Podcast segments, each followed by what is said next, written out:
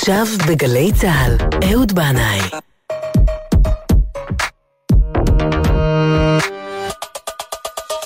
הבית של החיילים, גלי צה"ל.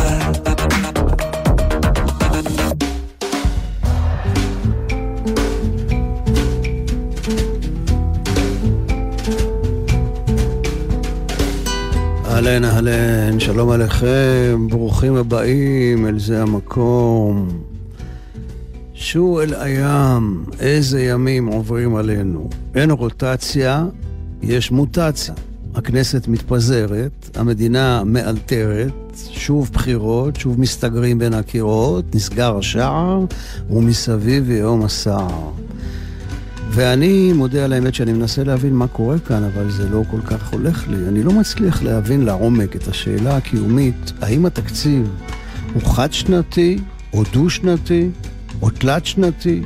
האם הווירוס הוא עונתי? מרוב מילים שאומרים, אני כבר לא שומע מה הם אומרים, אני לא בעניינים, אז אני מוותר, ופשוט חי. ומשתדל להחליף את התדר ולפתוח חלון ולב אל כל מה שמעבר. והנה לוח השנה היהודי מאפשר לנו לפעמים להציץ אל מעבר לזמן, כמו היום הזה, היום הזה ממש, העשירי בטבת, שהוא יום צום לזכר תחילת המצור שהטיל מלך בבל על ירושלים. זה קרה בשנת 588 לפני הספירה. המצור הזה נמשך שנה וחצי והסתיים כידוע בחורבן ממלכת יהודה והעיר ירושלים. עשרה בטבת הוא היחיד מבין הצומות שיכול גם להתרחש ביום שישי. זה קורה אה, פעם בכמה זמן, פעם במספר שנים, והנה זה קורה גם היום. ואני מאוד מקווה שבעוד 2,500 שנה לא יהיה יום צום אה, לזכר תחילת הסגר השלישי, אה, לזכר למוטציה הרשעה ששיגעה את עולמנו. אז למה בעצם חז"ל הוסיפו את צום עשירי בטבת על י"ז בתמוז, שבו הובקעה החומה, ותשעה באב שבו נחרב בית המקדש, ואפילו הם החמירו בצום הזה, שכל הצומות, השבת מבטלת אותם, חוץ מהיום הזה. אמנם לפי, לפי הלוח זה לא יכול לצאת בשבת, אבל אם זה היה יוצא תאורטית, היינו צמים. אז אולי הם רצו לומר לנו לשים לב להתחלה. כשהפורענות מתחילה, עוד אפשר לעצור. עוד לא מאוחר לתקן. כשהמחלה בתחילתה, עוד אפשר לרפא. עשרה בטבת הוא תחילת שרשרת העניינים שהובילו לחורבן. אז אולי אם הם היו מתעוררים בזמן ומתקנים את הדרוש תיקון, החורבן היה נמנע. כן, ואני מתלבט איזו מוזיקה מתאימה ליום כזה. מצד אחד, יום צום על רקע אירוע טרגי, מצד שני, יום שישי, לקראת שבת לכו ונלכה, ואנחנו צריכים לאסוף כוח ושמחה. טוב, נצא לדרך ונראה לאן נגיע.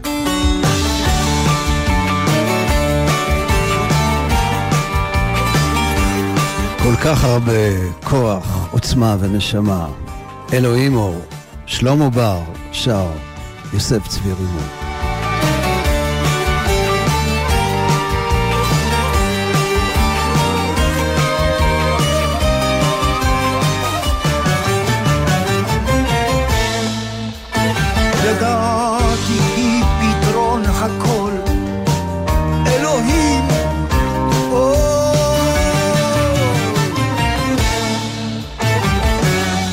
sun.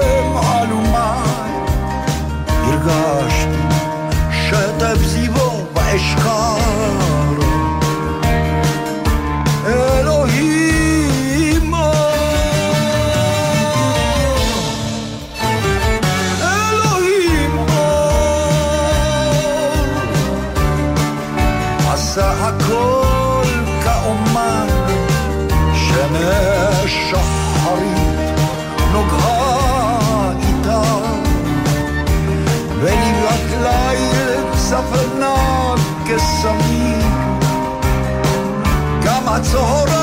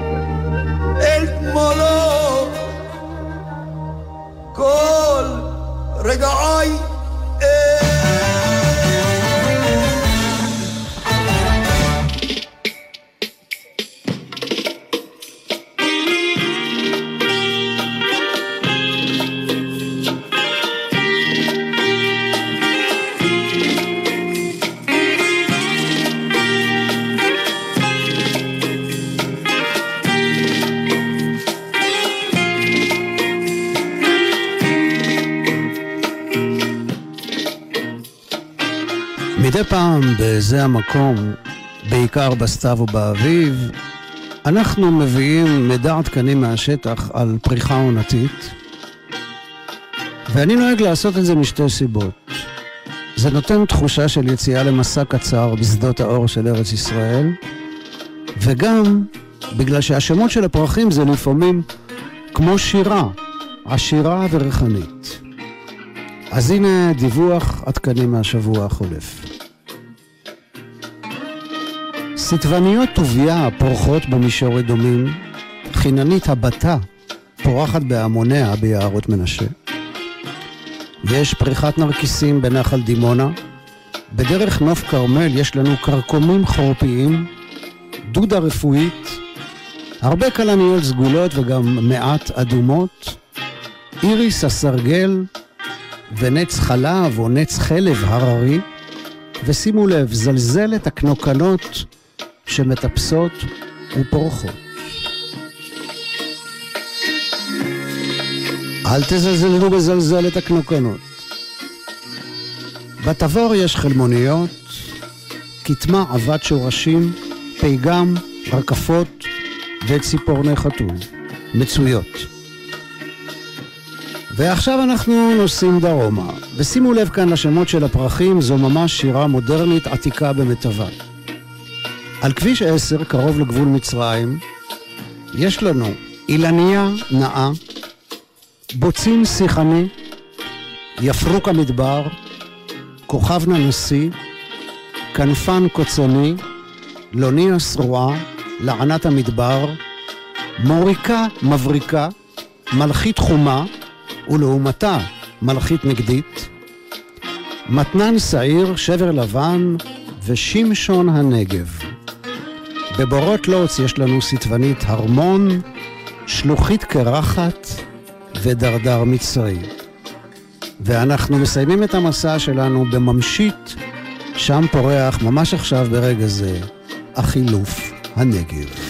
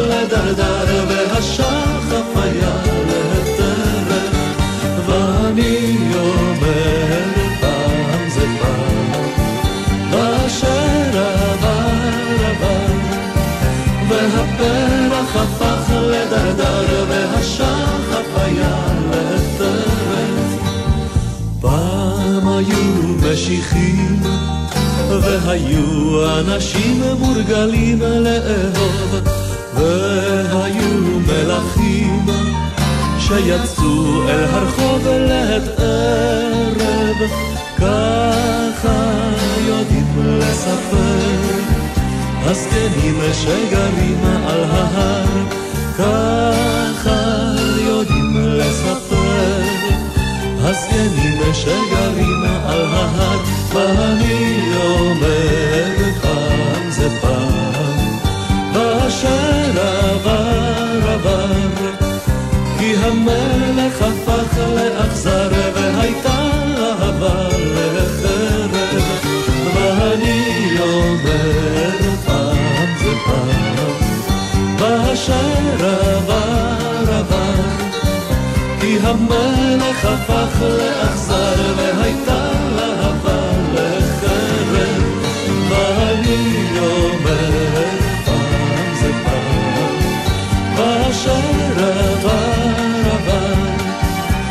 המלך הפך לאכזר והייתה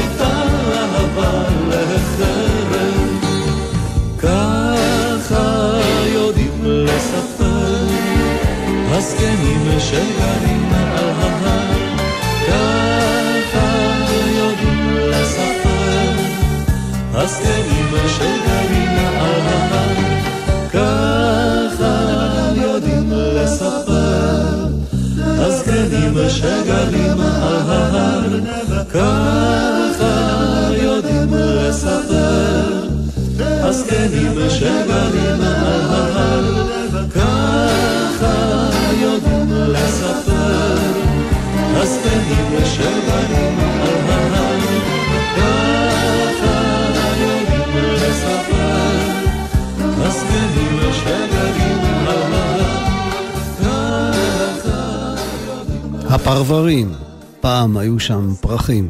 המילים של תלמה אליגון, הלחן של רלף לוויתן, והיום, אה, יום צום העשירי בטבת, תחילת המצור על ירושלים, המילים האלה מקבלות עוד רובד של משמעות.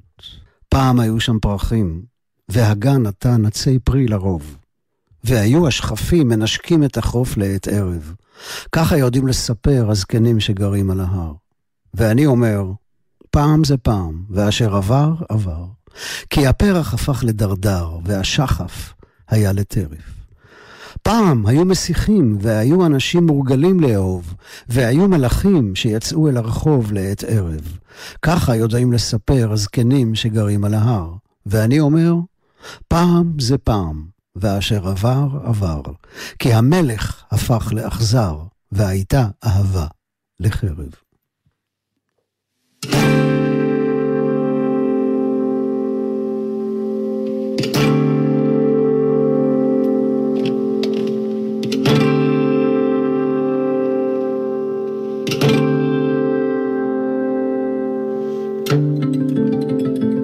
באותם ימים לא מצאתי את הדרך איך לצאת לאור עם השירים שכתבתי והקלטתי לטייפ נייד קטן. עבדתי כגנן בחצרות של בתים משותפים על דרך השלום. אלה היו בתים עם הרבה כניסות והרבה דיירים. חצר הבניין הייתה חלקת אדמה עם דשא פרוע שצומח לגובה. קצת שיחים, קצת ערוגות פרחים, גדר חיה על חומת האבן הנמוכה הפונה אל הרחוב. הייתי מגיע לשם פעמיים בשבוע לנקש קצת עשבים שוטים, להדור את הערוגות, לכסח את הדשא במכונה ישנה וחבוטה שהייתה סרבנית ועקשנית, ולבסוף הסכימה להידלק אחרי הרבה משיכות של חוט שהיה מפעיל את המנוע.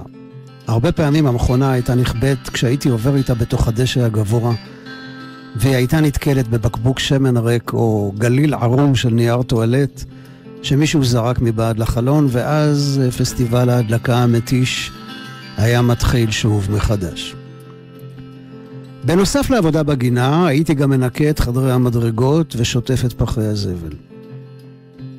אם בגינה הרגשתי קצת כמו חקלאי או פלח עירוני, ויכולתי, למרות המאמץ הפיזי, גם ליהנות קצת פה ושם מהאוויר הפתוח והצמחים הירוקים, הרי שהכניסה לחדר המדרגות האפלולי והצורך לנקות אותו היו הרבה פחות נעימים, ועשיתי את זה מהר מהר וברישול מסוים. פעם אחת עליתי לקבל את משכורתי ממנהלת ועד הבית, היא הגישה לי את המעטפה ואמרה בקול שקט, כקובעת עובדה, אתה עובד בחדר המדרגות בזלזול. הבטתי לעברה ולא ידעתי מה לומר. ידעתי שהצדק איתה. לקחתי את המעטפה והלכתי משם בתחושה מבוישת, כשהמילים שלה מהדהדות בראשי, אתה עובד בזלזול. בשבועות שאחר כך ניסיתי לעבוד יותר בתשומת לב, אבל אלה היו השבועות האחרונים שלי שם, בינתיים מצאתי עבודה אחרת שיותר התאימה לי, ולא הגעתי אל חצרות הבת, הבתים המשותפים האלה יותר. מאז חלפו לא מעט שנים. מדי פעם אני עובר ליד הבתים ההם וחושב על האיש הצעיר ההוא, שהיה כבר נשוי ואב לילדה, שעבד שם בחצרות הבתים וסחב איתו תסכול מצטבר בגלל שהוא לא עסק במה שאהב. ועכשיו, אני עוסק בעבודה שאני אוהב, ואני עושה אותה ברצינות, בכוונה מלאה, ביסודיות, ללא שמץ זלזול, באלבום, בהופעה או בתוכנית הרדיו. ואני אומר לעצמי, שבטח שלא אחפף, כי הדברים הרי יוצאים לאור ומהדהדים למרחוק, עוברים ביקורת בוחנת וחייבים לעמוד בציפיות וברמה מתבקשת. אבל בחדר המדרגות ההוא, שאיש לא ראה או שמע, למעט כמה דיירים, שלרובם למען האמת לא היה כל כך אכפת, אבל לחלק מהם כן, ושם, שם צדקה הגברת מוועד הבית. שם עבדתי בזלזול. כמה שיותר מהר. קצת מים, סמרטוט לא הכי נקי, מסתיר לכלוך בפינות. מדי פעם אני נזכר בתוכחה של הגברת ההיא, אתה עובד בזלזול. וכשאני עוסק בעבודה היהודית, הרוחנית, אני אומר לעצמי, אתה מייחס חשיבות לכל מה שנראה כלפי חוץ, כל מה שאנשים רואים. כאן אתה לא עובד בזלזול.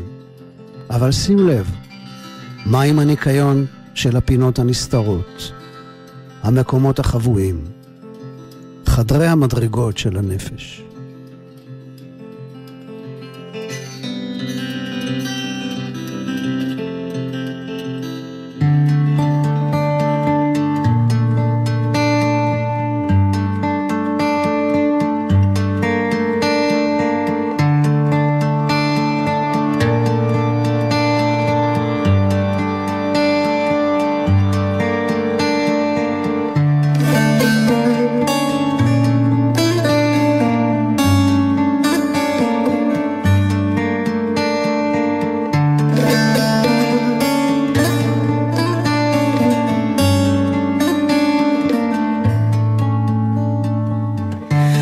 Когда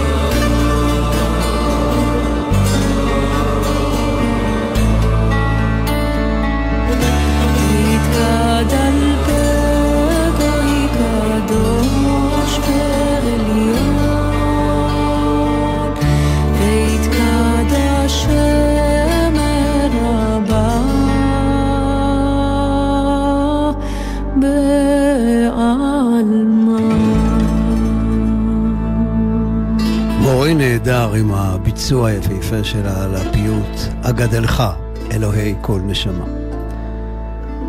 השבוע, ביום רביעי, בבית העלמין הישן של טבריה, התקיימה אזכרה של הרב יוסף דרורי זצ"ל, שהיה מקובל וצדיק והלך לעולמו בשנת תשע"ב.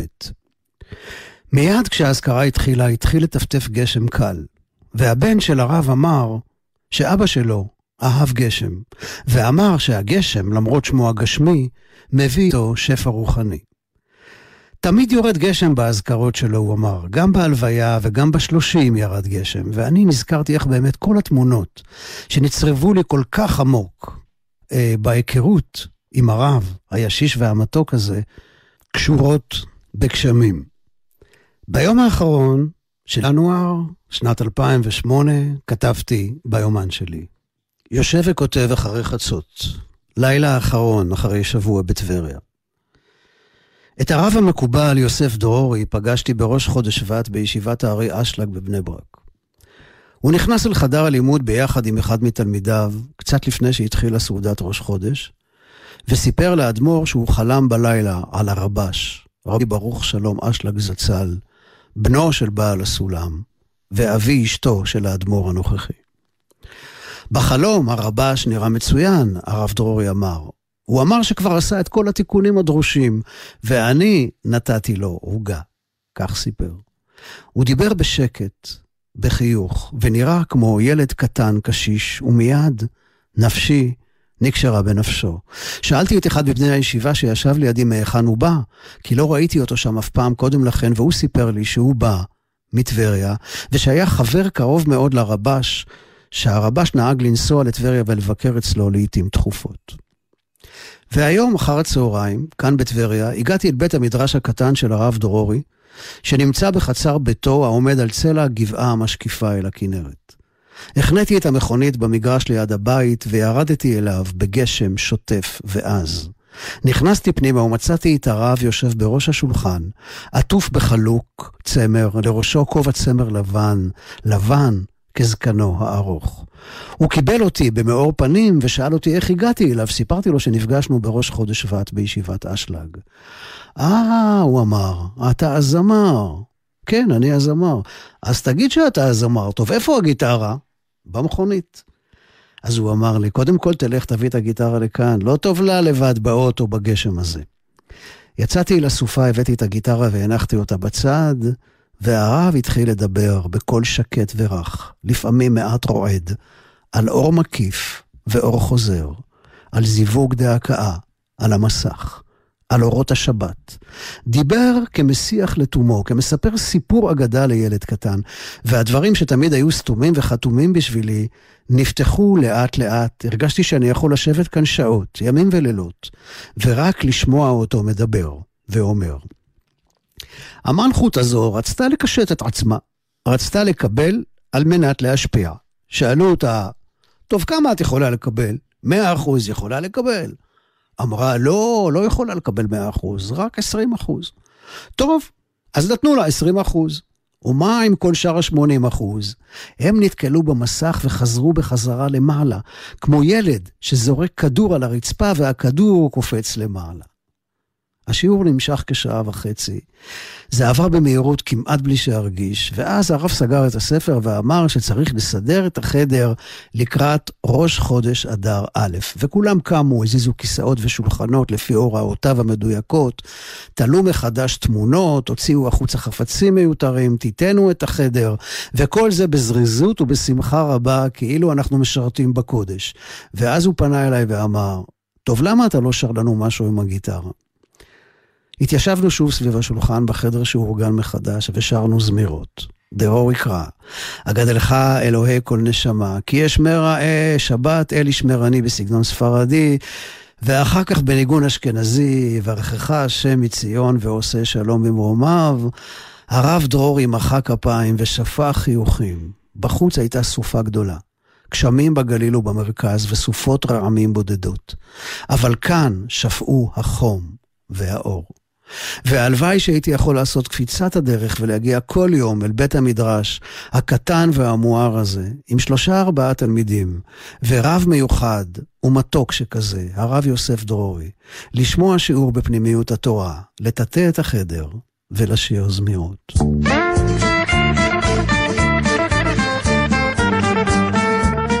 בזוכרי ימים ימימה, צלילי הכרם.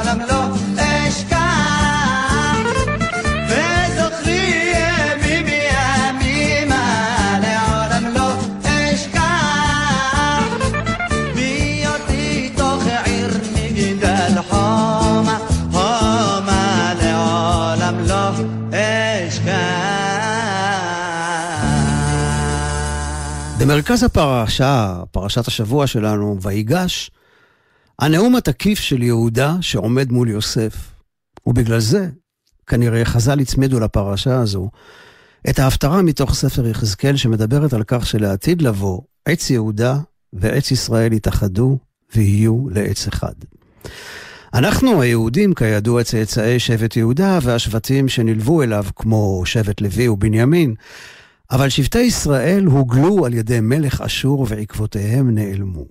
האם השבטים האבודים יתגלו יום אחד ויחזרו לארץ ישראל? אם הנבואה של יחזקאל תתגשם, ואני מאוד מקווה שהיא תתגשם, אז זה יקרה, כן? הגמרא דנה בשאלה הזאת במסכת סנהדרין. רבי עקיבא אומר שעשרת השבטים אינם עתידים לחזור, שנאמר בספר דברים, וישליכם אל ארץ אחרת כהיום הזה. מה היום הזה הולך ולא חוזר, גם הם הולכים ואינם חוזרים. רבי אליעזר לעומתו אומר, מה היום מאפיל, כלומר מחשיך, ואחר כך מאיר, אף עשרת השבטים שעכשיו אפלה להם, כך עתיד היום להאיר להם. כלומר, הם חוזרים ועוד איך.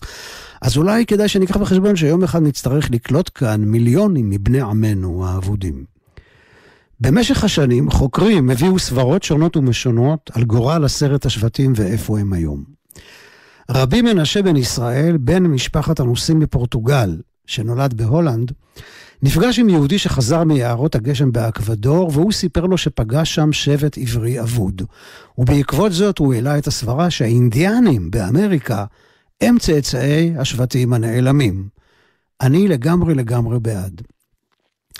יש אומרים שהיפנים הם גם צאצאי עשרת השבטים, ולא רק בגלל חברי כת המקויה, אוהדי ישראל, אלא גם בגלל שמקדש השינטו ביפן מתחלק, כמו בית המקדש שלנו, לקודש ולקודש קודשים, והכוהנים לובשים בגדי בד ומצנפת ומכנסיים כמו כהני ישראל. יש בבריטניה אנשים, בריטים לחלוטין, לא יהודים, שסוברים שהמלכה אליזבת היא בעצם צאצאית של המלך העברי צדקיהו בן יאשיהו. אז אל תגיד אליזבת, תגיד עליזה בית. בתו של צדקיהו כנראה הגיעה אחרי הגלות לבריטניה, ושם היא הצליחה להחיות את בית המלוכה של זרע דוד. הם הקימו ב-1919 את פדרציית בני ישראל הבריטים. יש טוענים שהדנים הם צאצאי שבט דן, דנמרק. האמת היא, האמת היא שכמה עשרות אלפי דנים, אם יגיעו לכאן, ירגיעו קצת את האווירה הציבורית ויעלו את מפלס הנימוס. שטומנהורם פלוטן טרטן מאטן. כן, באפגניסטן חיים בני הכת הפתאנית ששומרים על מנהגים יהודיים מובהקים כמו ברית מילה, בגד ארבע כנפות, איסור מגע בזמן נידה, הדלקת נרות בליל שבת ועוד ועוד. ויש את בני שבט מנשה ההודים, שכבר שלושת אלפים אה, אנשים מהם חיים כבר איתנו כאן. ויש כמובן את האחים כהי האור שהגיעו מאתיופיה. יש אומרים, וכך סבר גם הרב עובדיה יוסף, שהם בני שבט דן. ባሃቴቶ ደሰዶሳ ባሃቴቶ ደስኮዶሳ ባሃቴቶ ደስኮዶሳ ባሃቴቶ ደሰዶሳ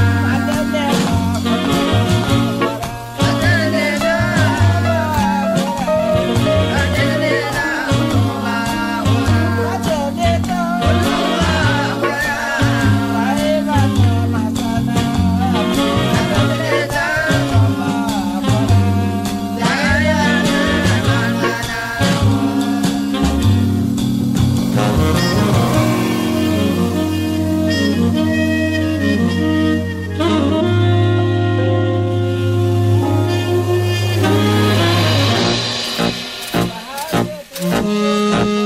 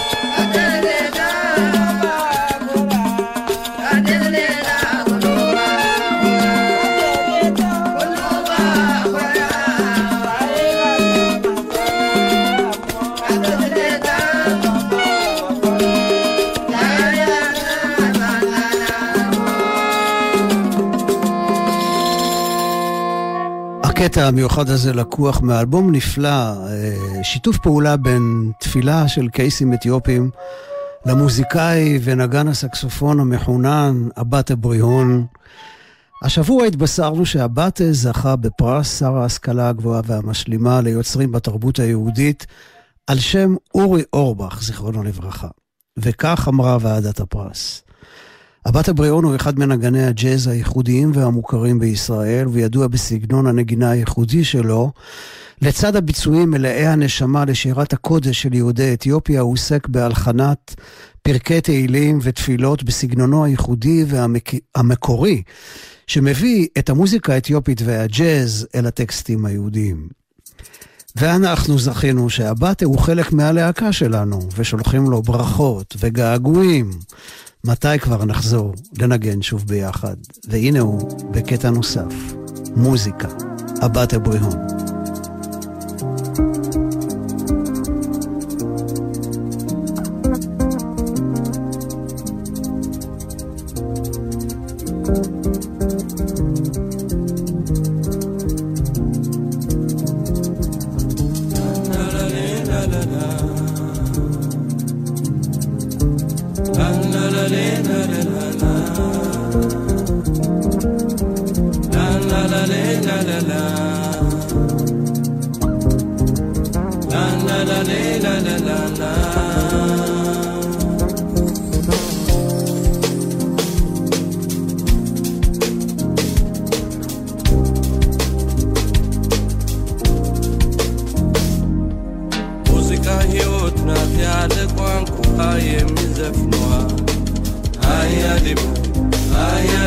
ሆን ያየ እንደ ጅብሪሽ አድርገው ቢዘፍኗል አያዲቦ አያዲቦ ያየ ያዳ ያዳ ያዳ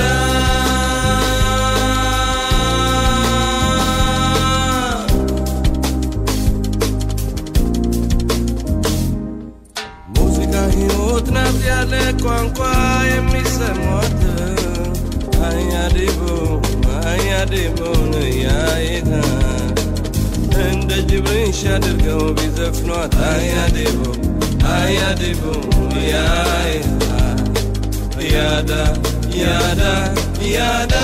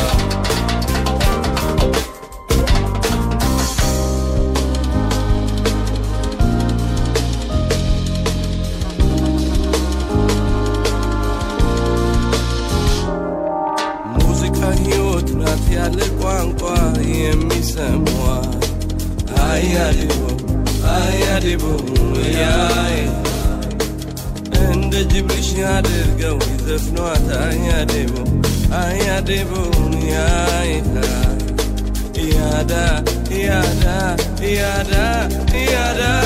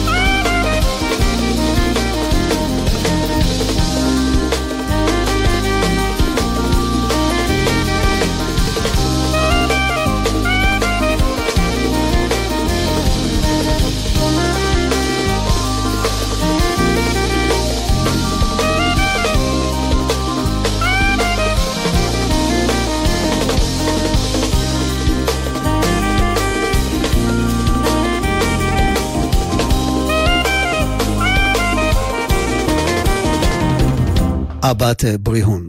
יוצר ומוזיקאי נפלא אחר שגם זכה בפרס על שם אורי אורבך הוא אהרון עמרם, משורר, פייטן, מלחין, חוקר את מורשת יהדות תימן, מתעד ומשמר את המסורת של הפיוט התימני לדורי דורות. ובאמת, באמת הגיע הזמן לתת את כל הכבוד הראוי לאיש הנפלא והצנוע הזה, שעושה את עבודתו כל כך בנאמנות ובשקט במשך הרבה הרבה שנים. אנחנו נשמע אותו בקטע שהוא שר ומלווה את עצמו בפח, אני ראיתי אותו עושה את זה בהופעה. זו חוויה ממש מיוחדת, יש בזה משהו קדום ומלא כוח, מעבר לזמן ולמקום. יש אומרים שבני תימן שמרו על המסורת העתיקה שאחרי החורבן לא מנגנים בכלי שיר, אלא מלווים את השירה בטיפוף בלבד.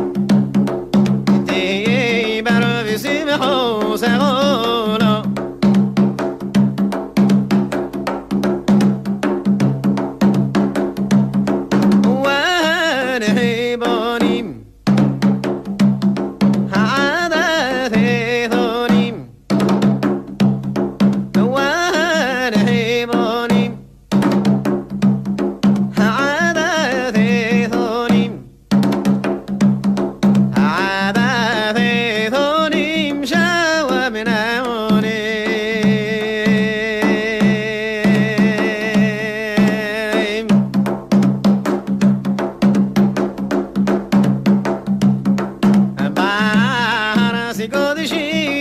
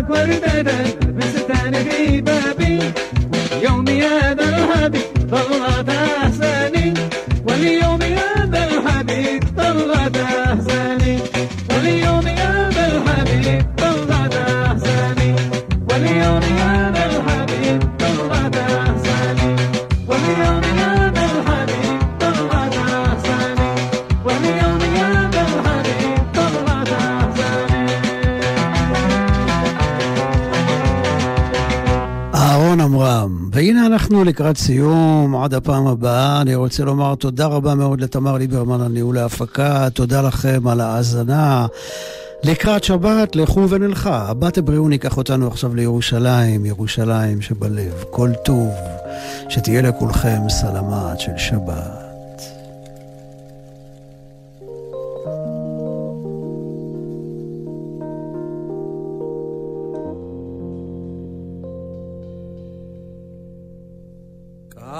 ቃሉ ይፈጸም ዘን የተበተነው በቃሉ መሰረት እሱ ሰበሰበ። ከዓለም ተሰብስበ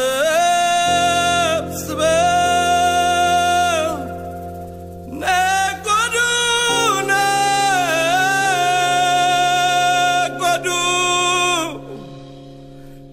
ከያቅጣጫው መተው እዚህ ተዋሃዱ በሰሜን በደቡብ በምስራቅ ያላችው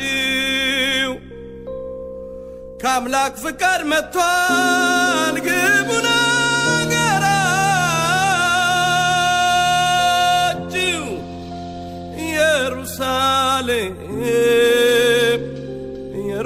ኢየሩሳሌም የተስፋይቱ ምድር የአብርሃም ያዕቆብ የሙሴ ማገር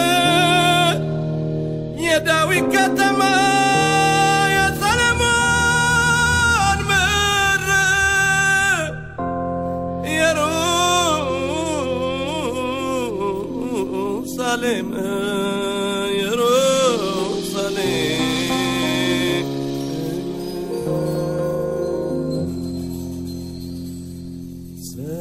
צעקתי ואומרים לי בית אדוני נלך עמדותינו רגלינו בשערי ירושלים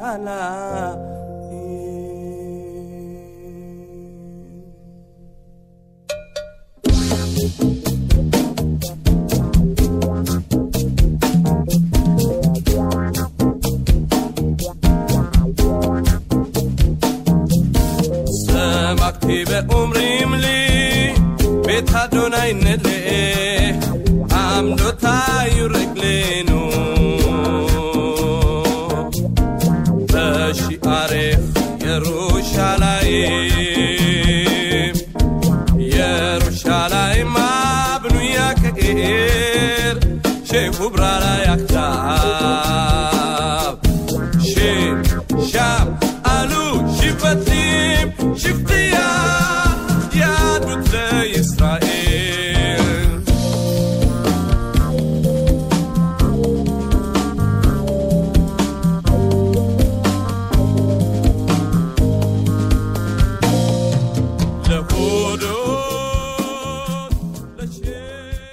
בחסות קבוצת אביב ולני גרופ, המשווקות את מיזם המגורים רובע משרד החוץ בירושלים, סמוך לשכונת רחביה ונחלאות. לפרטים כוכבית 6224 מה נשמע, נשמע, סוף השבוע, בית של החיילים.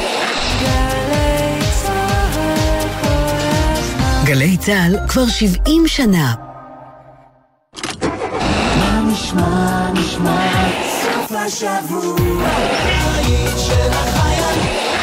70 שנה לגלי צה"ל. היום חוזרים בזמן עם יואב גינאי ובוגרי התחנה הכי מרגשים, לשיחה על החוויות מהשירות ועוד.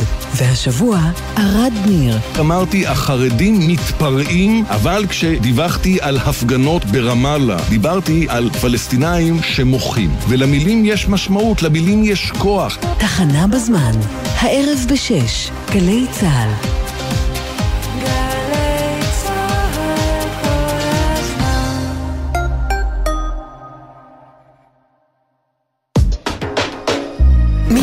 החדשות, יהורם גאון, עם גאון ברדיו.